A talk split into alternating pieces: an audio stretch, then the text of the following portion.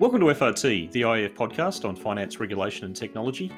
I'm Brad Carr of the IIF in Washington, and today we're hitting a milestone, episode 100. And we wanted to mark this occasion in style, and who better to join us than Axel Weber? Axel, of course, is the chairman of both the IIF and UBS Group AG. He also holds a number of very prominent international directorships and is very well known from his prior presidency of the Bundesbank and his extensive range of professorships. Axel, it's great to speak with you again, and welcome to FRT. Great to talk to you, Brad. Thank you for the invitation. Thank you. And, and maybe to start, if we could talk a bit about COVID conditions today. Obviously, here in the US, uh, we had a fairly rough period earlier on, but we have a, a, rising mood of optimism in terms of how the vaccine rollout has progressed. I know I've spoken to a number of your staff at UBS and also to people at the BIS who have been getting their vaccinations over the last two months or so. But interested to hear your sense of, of what's life like uh, on the ground in Zurich and the trajectory that you're seeing. Well, so basically, to start uh, with the uh, initial impact, uh, we were, of course, as a global bank, very early on affected by the pandemic, uh, both in our Hong Kong and in our uh, Singapore operations. And as then the whole crisis spread to Europe, our uh, proximity to the north of Italy basically meant that with a lot of cross-border workers, we do have we did have quite an initial impact also in our operations here in Switzerland, which meant that we were on alert early uh, we were able within a very few weeks to put more than 90% of our staff work from uh, home. And uh, we had luckily invested around, you know, north of three and a half uh, billion in technology over recent years just to promote working from home and agile working. And that fared well. I mean, had we not done those investments before, uh, we would have scrambled a lot more with the initial impact. So you know, we coped well. Uh, first priority was, of course, the safety of our uh, own staff and of our clients, uh, health concerns, and so we rolled out a very clear program. People uh, still today uh, work, you know, to a large fraction from home. Switzerland is reopening, so you see restaurants open. Outdoor season, like last summer, is seeing more flexibility. People are returning to office. We do that at a very measured pace. And I would say, uh, so far, the pandemic, which did have, uh, you know, globally an immense toll, as you said, uh, so far, we at UBS have been navigating that pretty well. And you know, our second concern, in addition to health uh, and safety for our clients and our employees, was really to make sure that the Swiss economy will continue to be uh, funded.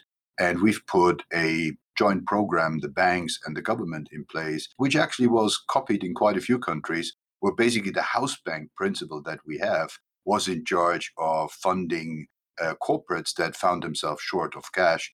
And we used our insight into their operation to decide where to put money at work and, you know, to kind of mitigate the credit risk.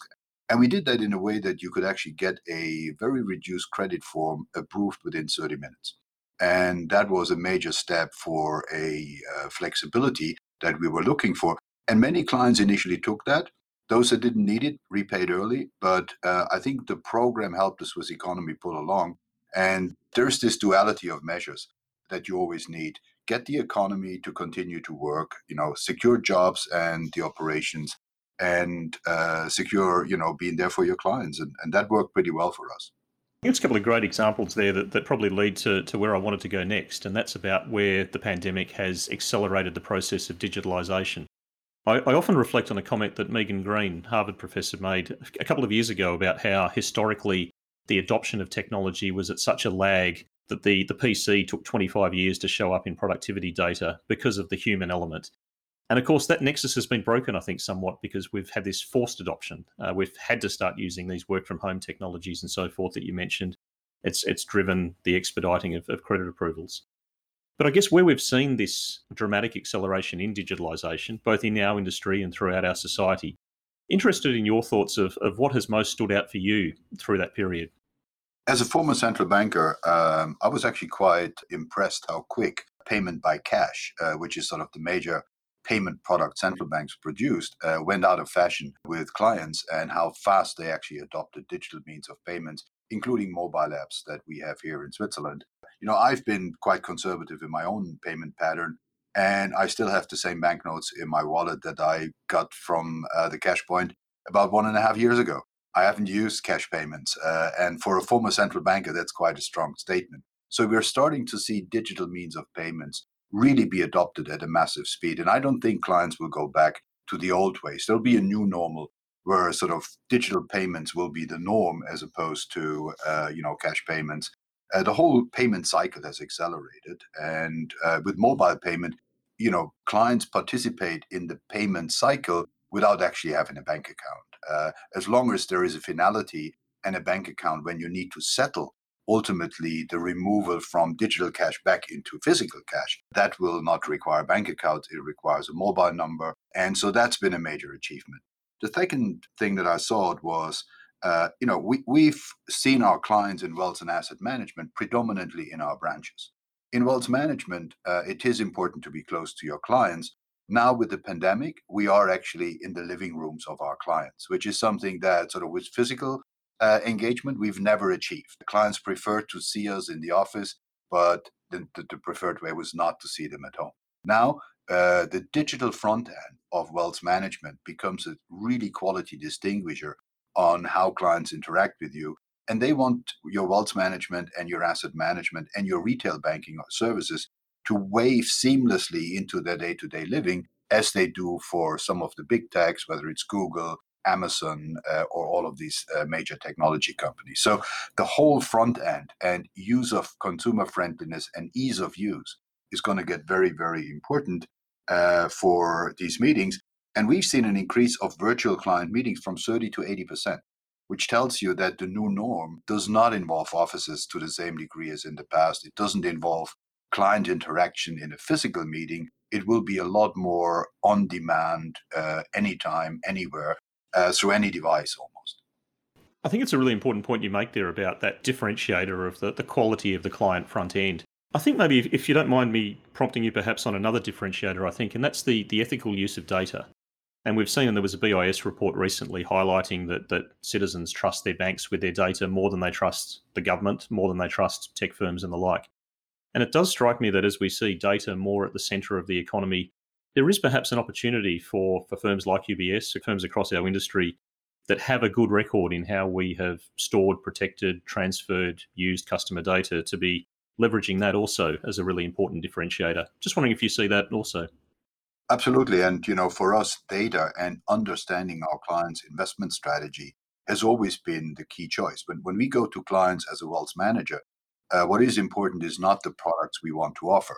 What is important is the preferences of the clients in what to invest. We have a uh, an investment product which basically puts the client at the core. So how we invest and what the client invests will depend on the history of his transaction and his preferences uh, as opposed to what the bank has to offer. I see banks no longer in as product providers for investment solutions. I see them as listening to clients and creating solutions around client needs. And the whole, uh, I think, banking has moved from an offer that you provide in a branch or through products to understanding your client well, being there for your client, and finding solutions that your clients need for their particular situation in life. And these situations differ massively uh, for various clients. It's very different whether you're a young entrepreneur at the starting phase of your investment uh, cycle, whether you're a successful entrepreneur or whether you're somebody that is becoming a private citizen by retiring and wanting to look after his pension money and the money that they accumulated over a lifetime. And so onboarding is quite different for different generations as well. We have digital front ends, but unfortunately, legislation around onboarding is quite different across jurisdiction. Dealing with data is actually something that is very important, but at the same time, the differences in rules and regulations about data privacy and almost data ring fencing just goes to the core of not being able to exploit some of these synergies that you could have in a group like ours that is global to use the data globally because we're limited by the inability of sharing data among constituency borders or even across the bank. And, and that is not a good development. So I think we need a very clear work of regulators to make that data aspect, which is going to be the new thing in banking, more available, you know, and have such a broad reach as our services themselves have. Because there's no point to allow global services, but to ring fence the data, because then you just can't provide good data based quality services. And so regulators need to address the issue of data sharing and they also need to address the second issue that is around data that is a level playing field between banks and the data they have and large fintech companies, uh, the new European regulation kind of opens up data that banks have uh, for consumer purposes uh, for everyone, but we haven't seen the same opening of data that are available in other firms uh, for banks. And that's something that needs to be addressed. Uh, there needs to be a level playing field. And every time there isn't a level playing field, you have distortions, and that's not good for banking either. Well, I wanted to ask you about the, the future of the industry, and I think probably the issue you've just alluded to is a really important one at the heart of that. And it's certainly one at the IIF that we've focused a lot where we see developments like open banking that provide these asymmetrical approaches to data flows. That I can tell my bank, go and share my data with a tech firm. I can't tell the tech firm to share that the data they have with the bank. And it puts potentially some firms in a unique position of being able to marry together my financial life with everything else uh, about me. So I, I think it's a really important point you emphasise there, and it's one that we need to keep pursuing. Perhaps if I could ask you more, more broadly against this digitalisation process and some of the other current trends we're seeing, the increased focus on sustainability, some of the regulatory and political postures around the world. How do you see the future of the industry and, and what are the big issues and questions that you see ahead? I think there is uh, the key issue that it will be driving banking in the next few years uh, will be growth in size. We're located in a small country, Switzerland, where a lot of the sort of intuition is that small is beautiful.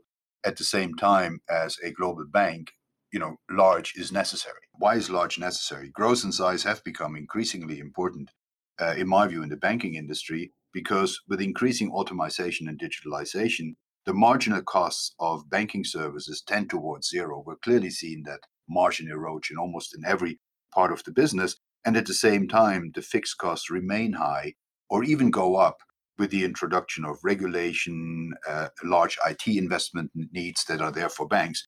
And in a world where marginal costs tend to zero, uh, the size, the optimal size of a bank goes up. Uh, at the same time, that runs completely counter uh, to the re regulation of the financial industry after the great uh, financial crisis, in the sense that uh, basically there is specific regulation, a lot more intrusive for globally or nationally systemically relevant bank, where basically limits to the size of banks have been introduced as a measure to prevent exposures. And that is putting uh, the global banks, in particular, the, the, the G-SIFI uh, group of banks, into a uh, difficult spell. And that difficulty is, I think, accelerated by uh, two major uh, con- conditions. The first one is in the US, you face a deep, liquid, and large market. So US banks have size because the US market has mm. size. And the same is true for China. Uh, Chinese banks have size because the Chinese home market has size. For European banks, that is not the case. Europe is a set of fragmented markets. Switzerland isn't even a member of the EU. Uh, the UK has just left. Uh, so there's more fragmentation to come there. And within the EU, this is a fragmented set of 27 markets with 27 regulators, 27 uh, rules of money laundering, uh, anti money laundering, uh, 27 sets of rules for resolution. And, you know, as if were, that were not enough, there's a 28th regulator on top. And you wouldn't design an efficient system uh, like that if you were to start with it.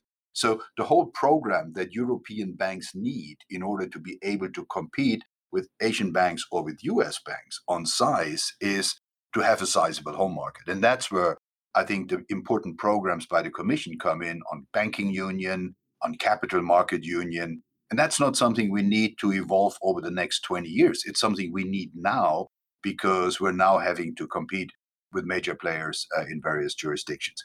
And I don't see that dynamic. So, you know, European banks have to try double hard in order to, uh, you know, remain competitive because they are lagging the size that US and Asian banks have, and they're lagging the depths of the whole market and the integration of that market.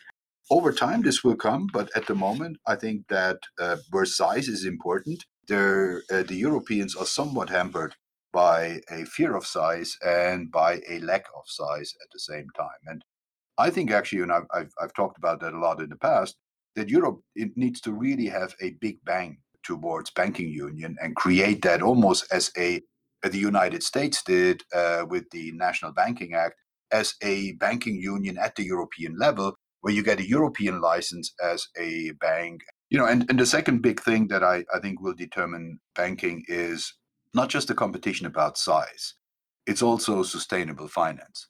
And that's an area where I think, uh, you know, whilst size works against the European firms, the sustainable finance part actually works in their favor. Because, you know, it took the US administration uh, a long time with the new administration to join or rejoin the Global Compact and, uh, you know, the Paris goals. European uh, legislators have been the first through the door with a sustainability uh, agenda with a nomenclature, with a with a sort of rules and regulation under which these uh, can evolve. And so, I guess in football, we have the European Football Championship at the moment. You would call it one-one. Uh, so a draw. The US and others lead on size. Europe somewhat leads on the sustainability agenda, and both will play out as important determinants for banks to be successful. Well, I think that the size point you made also perhaps we want to overlay that with the the platformization of finance. And and you alluded earlier that you know you don't just want to be a product provider, you don't just want to be selling on somebody else's platform, which is the scenario that I think a lot of banks are facing into. Uh, we had Candido Bracher of Itaú last year talk about this this dilemma of how you find your, your space in this world. But you also remind me there of a, a comment that Huw Van Steenis of UBS has made that the pandemic and the digitalisation with it has accelerated a sense of, of winner take all, or I think as he, he's framed it, winner take most. Uh, and it's perhaps another impetus for the consolidation that you, uh, I think, allude to, but also this this sense of how we face into the fintech market and uh, and market dynamics. And I think we've seen a shift from the much trumpeted unbundling of financial services, that new small fintech startups were going to come along and unbundle and bring new competition. And we also perhaps need to look into what the big tech firms are doing more now, and it's perhaps more a case of rebundling slithers of financial services with their offerings from elsewhere. And I think that this you know, perhaps throws up some new questions for us around competition and concentration. I'm interested in how you see this part playing out. Well, so uh, look, I mean, banks for a long time uh, have been criticized for not being digital enough. Actually, banking traditionally is a technology business. Uh, most of the transactions we do are technology driven. Uh, we operate platforms, whether it's in the investment bank, whether it's our uh, Neo platform that we use for, for that, or whether it's our UBS platform we use in asset management or in wealth management. Most of these investment solutions take place on platforms. And what I talked about in Europe is the inability of us, for example, as UBS, to use our Frankfurt platform for the business throughout the entire union. Because of banking regulation, you need to have segmented platforms. Now, this this risk of banks being in permafrost about technology, uh, in my view, uh, is gone. Banks now get heat from above and they get heat from below. Uh, the heat from below we're kind of useful for longer because that's the fintech space. We actually ourselves are investing massively into fintech solutions. Uh, we're trying to be part of uh, you know these various fintech um, solutions that are uh, taking place in various constituency. Very early on, we had our operation in London and in Singapore. Be part of uh, the fintech startup scene there. Uh, you know the regulators created local environments and local fintech landscapes uh, in which we as UBS operated and collaborated with the most successful. And then there's the big techs who give us heat from above heat from above because they have much more size.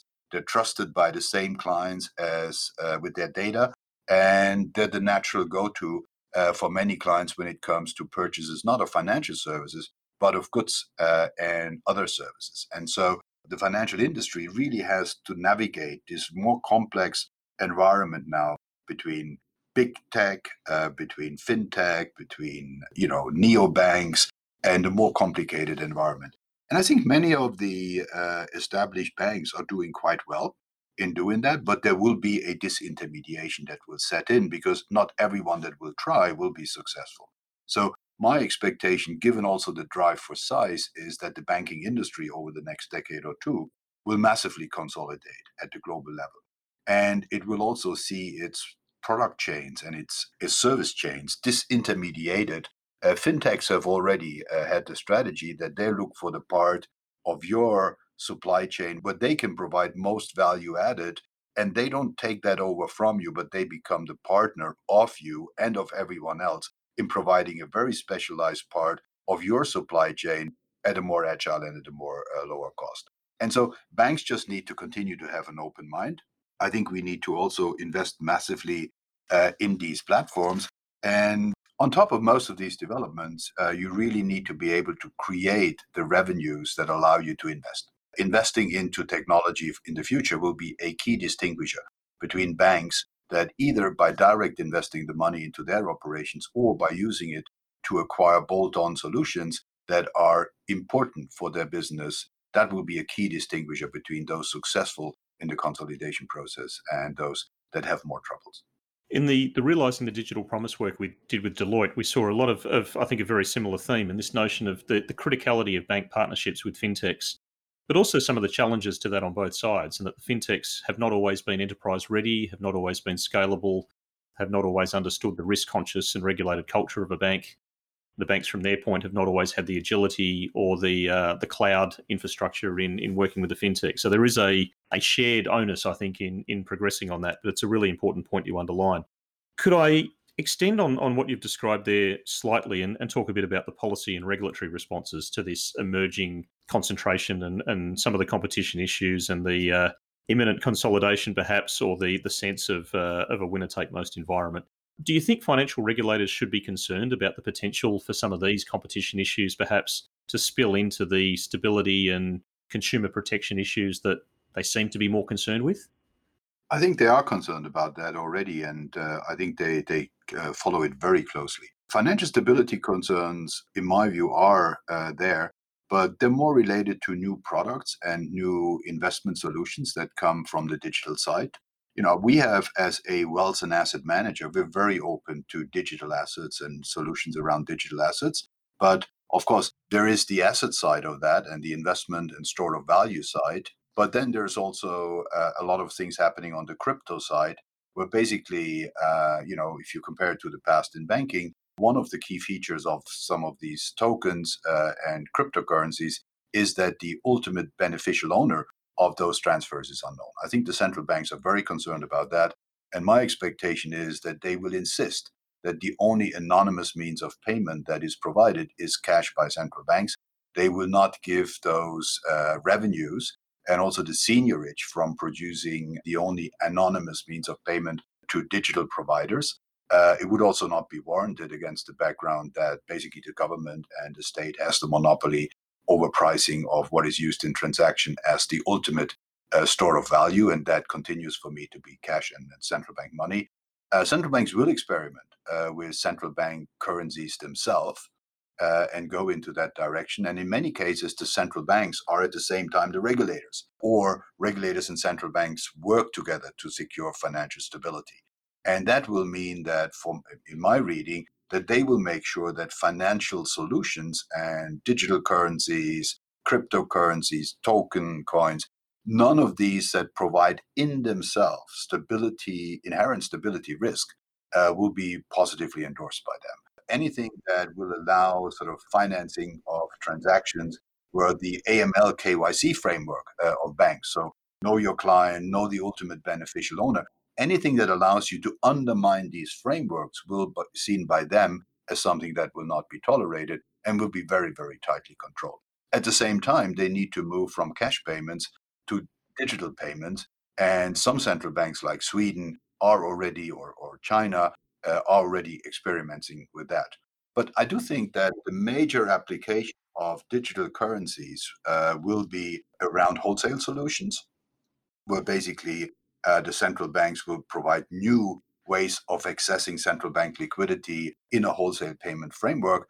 And it will be much less about retail payments because disintermediating banks in their retail payment function, first, the need for it is much less obvious because there exists a whole biotope of solutions that is efficient and used by clients according to their preference. And second, uh, I think central banks uh, really are focusing on what is their core remit, and the cash cycle produces a lot of costs for the government and for you know the public at large where by moving that to digital you can save a lot of money by moving digital payments in for for analog payments and that's i think the area where banks where central banks will be concentrating on and on the financial stability side uh, i do think they will be quite conservative because they will only allow uh, tried and tested concepts to go live and to go broad and uh, some of the solutions we've seen in an experimental stage are tightly controlled by central banks and observed by them, I think you will see uh, see that continue. But we ourselves are working on wholesale solutions with central banks, uh, which I think are a very promising part for banks uh, in order to allow for much more efficient interaction. Because once you have this wholesale solution, the finality of payment is only required if you check out of that system.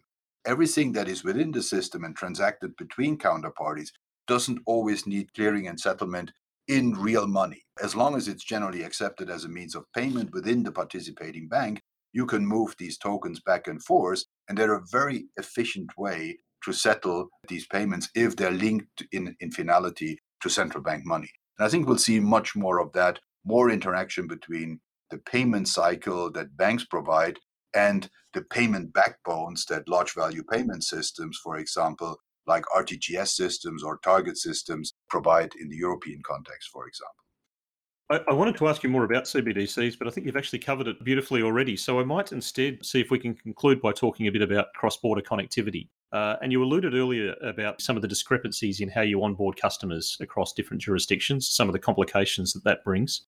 We've certainly had the sense that, that against the backdrop of the acceleration of digitalisation around the world, we have nevertheless seen some of the digital divides increasing around the world, with some governments limiting market access for digital services, restrictions on data transfers across borders, a lot of cases forcing foreign companies to invest in duplicate servers in country and the like. We've sometimes talked about whether there's a need for a digital Bretton Woods, and I see this has had a, a considerable focus in the G7 recently also.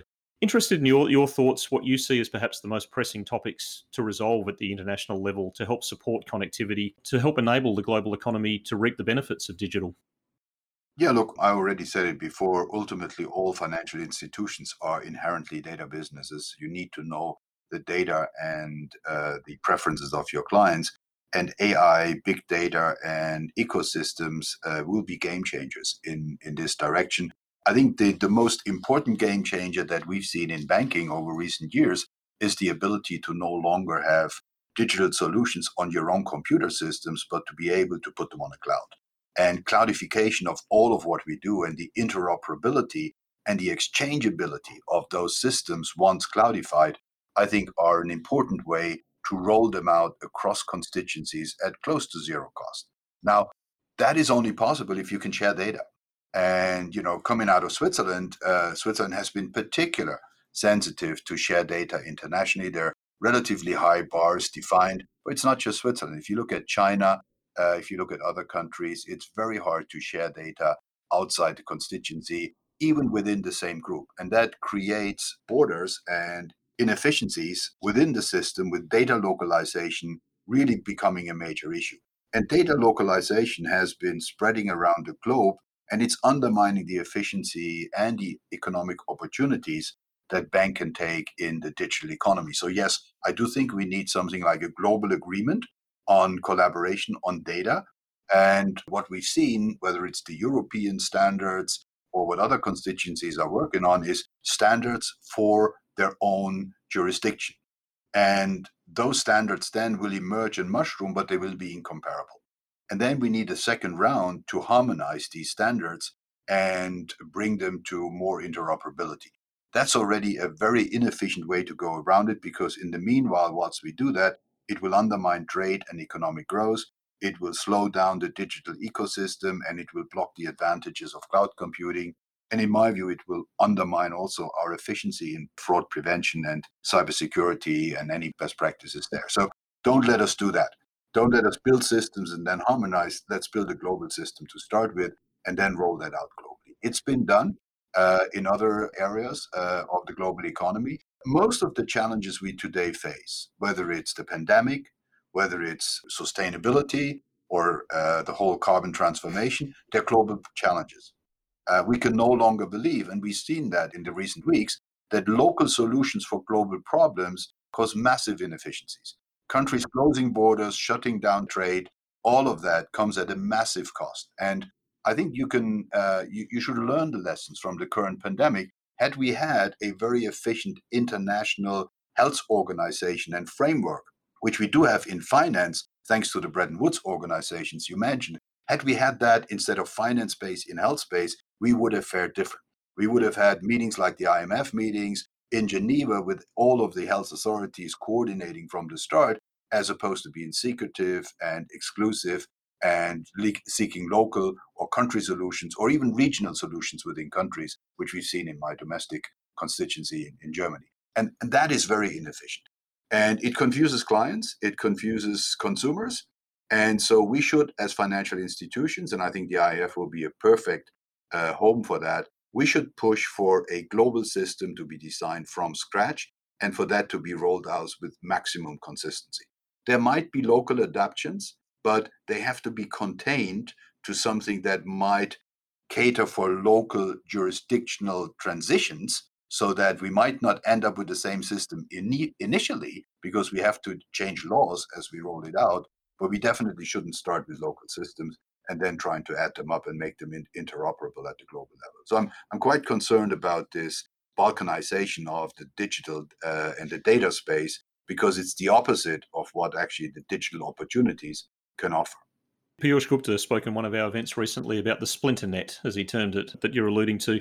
I'm, I'm really glad you mentioned the word interoperability, and I think it's a, a really important piece, at least for the short term, that realistically we're not going to have a singular data privacy, data governance standard around the world, but it's really important that we make sure those different regional standards are interoperable. And the, the APEC Financial Forum, I think, has done a, a lot of tremendous work in helping to promote that. Axel, it's been great speaking with you. We've covered a lot of ground, and I'm, I'm going to make a, an effort at trying to just summarize or highlight some of the key points you've run through. I, I don't know that I'll do it justice. Uh, I liked where you started about the investments that, that had been made prior to the pandemic and how that ultimately has really paid dividends, that those have helped to support the work from home transition, but also what you talked about in supporting clients. And I think it was really important this notion of being able to support wealth clients in their own living rooms, having a digital front end that meets their expectations, that is a point of, of differentiator. Uh, and we link that to, to data. Also, the point you made that you were impressed at how quickly the payment by cash went out of fashion. And it does remind me that I think there were a lot of really great policy reactions early in the pandemic. We saw countries like the UK and Austria and Hungary and Croatia were all very quick to, to raise their contactless payment limits, which was a great measure and, uh, and a very swift one. We talked about the asymmetrical data regimes, um, but also you raised the point of these cross border discrepancies in onboarding, and where you just made the point about the challenges in sharing data even within the group. I know you hosted Jay Collins from Citi in an IIF event recently, and, and Jay's also made this point previously too that the the bad guys know exactly where the frictions are in the system. They know exactly where we can't share data in trying to chase down the bad guys to try to block financial crime, and they can exploit that. And uh, and we, as a system, uh, with law enforcement and with regulators, need to remove the frictions we have and, and get better at that. Really important point you made about the the, the, trend in the marginal cost, the marginal cost going down, what that does to the optimal size of a bank, how that fits with the too big to fail impetus, and what that means for the future of the industry, and, and in relating that also with what we see in the development of the big techs. Uh, and I think encouraging the point you made there that the regulatory community is is conscious of this at the same time that we're expecting to see uh, overhauls of, of bank supply and product chains uh, and areas of disintermediation. You made the point of, of cloudification and AI as a game changer that really relates to a lot of what we saw in the the report we did with Deloitte recently on realizing the digital promise. We identified those two as well as digital identity really as being the three foundational technologies of the new economy. And I think also the the point you made about CBDCs and the appeal and the the use case and the value of those being much more in the wholesale settlement sector. Uh, but I think also encouraging what you're able to share that uh, the regulatory community, the central bank community, is increasingly recognising that as well, um, and I think that's that's uh, encouraging for us going forward also. So, Axel, it's been great to, to talk with you. You've, you've covered a lot of ground with us and, and provided a lot of great insights. Really appreciate that, and thank you for being with us on FRT. Thank you, and you did real well in summarising it. Thank you, Brad. And looking ahead on FRT, beyond our 100th episode today, uh, we're actually going to continue the theme of celebrating that century. We're going to go back to where we started we're going to have the return of our first guest, Scotiabank Chief Risk Officer Daniel Moore. And at that time, he talked about trying to transform the culture of the risk function, moving away from decisions based on traditional orthodoxies and more to being a data driven organisation. We're going to pick up with him a couple of years on and see how that's progressed. We're also going to look further at our Spotlight on Inclusion series, where we'll speak with Chad Harper of Visa and Amin Carey of CIB in Egypt. And we'll also pick up the IIF Data Ethics Charter with Jade Haar of National Australia Bank and David Hardoon of the Union Bank of the Philippines. So please stay safe and join us for those upcoming episodes. I'm Brad Carr. Thanks for listening on FRT.